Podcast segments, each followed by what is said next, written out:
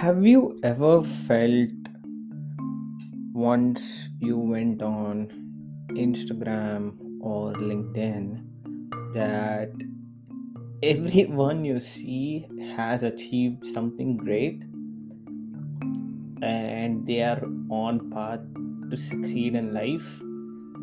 And it looks like you know uh, we it looks like i'm not in the place that i want to be at. Have you ever felt this? I'm feeling the exact same thing right now but i realize we should not compare our step 1 to someone else's step 20 let me repeat myself. Do not compare your step 1 to someone else's step 20 because what we see is the end result but we do not see the amount of effort and time they have put in to achieve that result. What you see in social media?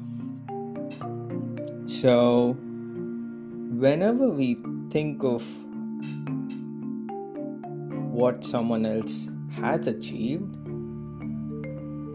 you have to focus back on what you can achieve. Because in today's age, what you can achieve is only based on your imagination and the amount of work you're willing to do to reach that.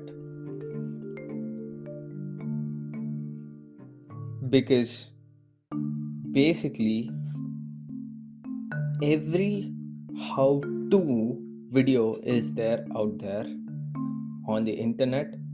You can just type in how to, and you basically get answer for each and everything. So every problem you want to solve can be solved and where you want to be, you can be. So, even though you're not at where you want to be, just focus back on yourself. Focus on who you were yesterday and try to be better than who you were yesterday today. That is the only focus you need to have in order to ensure we reach what we want in our lives. I just wanted to say this quick thing because as soon as I caught myself thinking about